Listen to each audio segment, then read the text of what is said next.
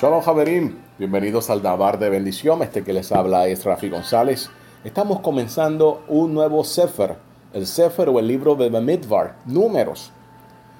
Vamos a ver esta aliyah número 1 que se encuentra obviamente en el capítulo 1, verso 1 al verso 19. Voy a estar compartiendo los versos 2 y 3.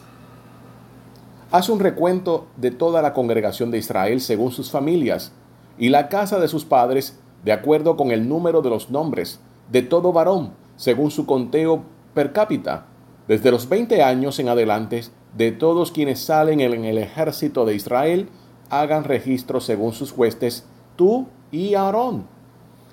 Este libro de Bemidbar, o números, un poco tedioso, donde vamos a encontrar muchos censos ordenados por el Todopoderoso.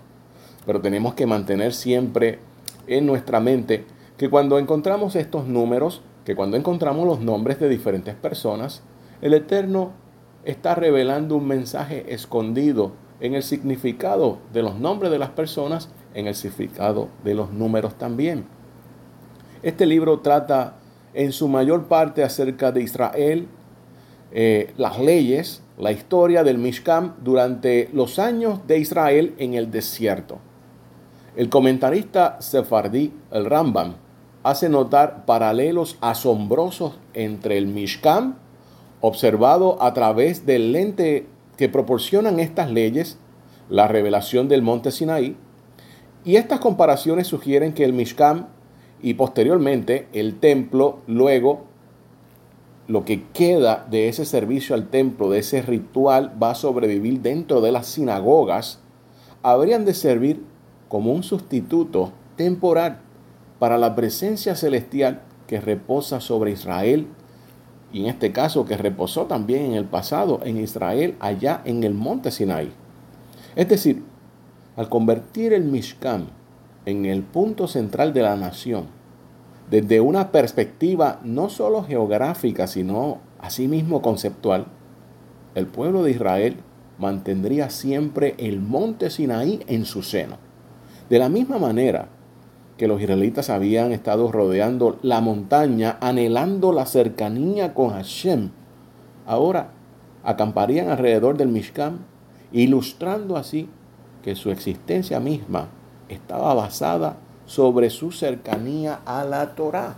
Y todo esto vincula también a otro monte bien importante, el Har Moriah o el monte Moriah, donde se levanta también el templo, Jerusalén todos los conceptos que nosotros hemos estudiado en el pasado de la montaña mística, de todas las diferentes culturas antiguas del antiguo Medio Oriente, que también tenían una montaña sagrada. Todo esto se está conectando a la primera montaña sagrada.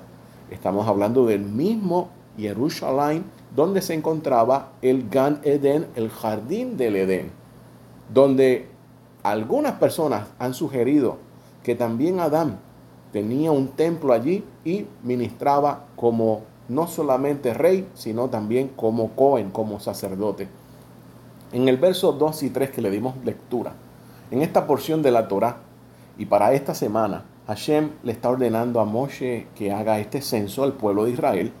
Tras este censo general, ha de haber un censo separado de la tribu de Leví, incluyendo la tribu de los Kohanim, es como si la tribu de Leví se dividiera en dos secciones. Los Kohanim, los hijos de Aarón, los sacerdotes, y entonces el resto de los otros levitas. La Torah dice que Aarón, el Cohen Gadol, el sumo sacerdote, se unió a Moshe en el conteo de la tribu de Leví. Todos los conteos de los levitas que contaron Moshe y Aarón. Así termina el verso.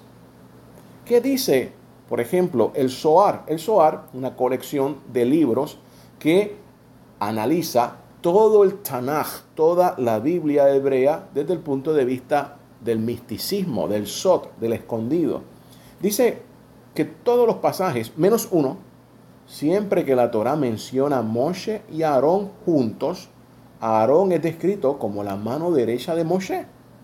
Y nuestro pasaje en el que el nombre de Aarón aparece también, y lo vamos a ver específicamente ya por la lilla número 4 o 5, por allá por el capítulo número 3, donde vamos a ver que el nombre de Aarón en la gramática hebrea aparece con unos dots, con unos puntos totalmente diferentes, unos puntos que no aparecen el resto de las veces que el nombre de Aarón es escrito. Y eso lo vamos a analizar más adelante en esta semana que también tiene que ver con Shavuot. Aarón cumplía dos roles. Ante todo, él era el asistente de Moshe Rabbenu. En nombre de Moshe, Aarón le transmitió el mensaje del Eterno al faraón, le dio un golpe al agua, a la tierra para iniciar la plaga de la sangre, de las ranas y de los piojos. Le enseñaba Torah al pueblo también de Israel, luego que de un principio la transmitiera Moshe. Ayudó a Moshe a hacer el censo.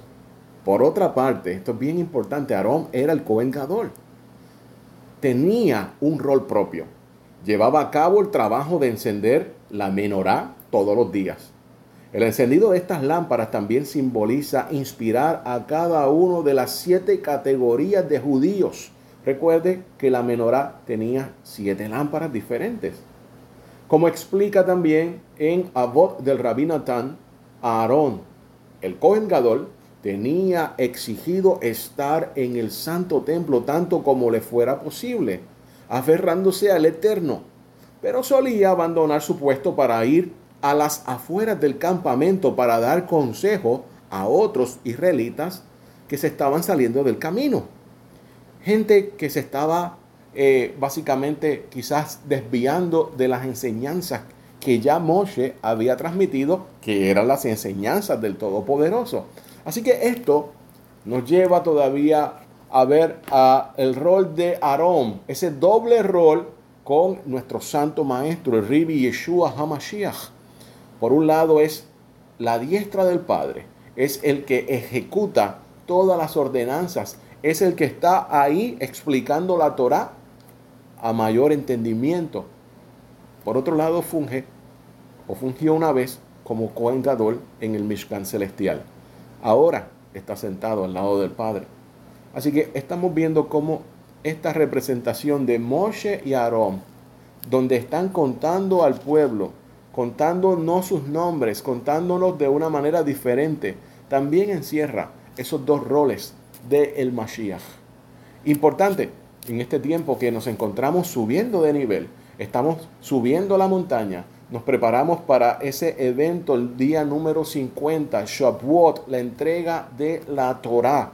Una transformación tiene que ocurrir. Si no estamos viendo un cambio en nuestro ser, tenemos que preguntarnos qué está pasando. Javerim, no hay tiempo para más. Esperando que todos, cada uno de ustedes pueda seguir disfrutando de este primer día de la semana que está comenzando. Shalom.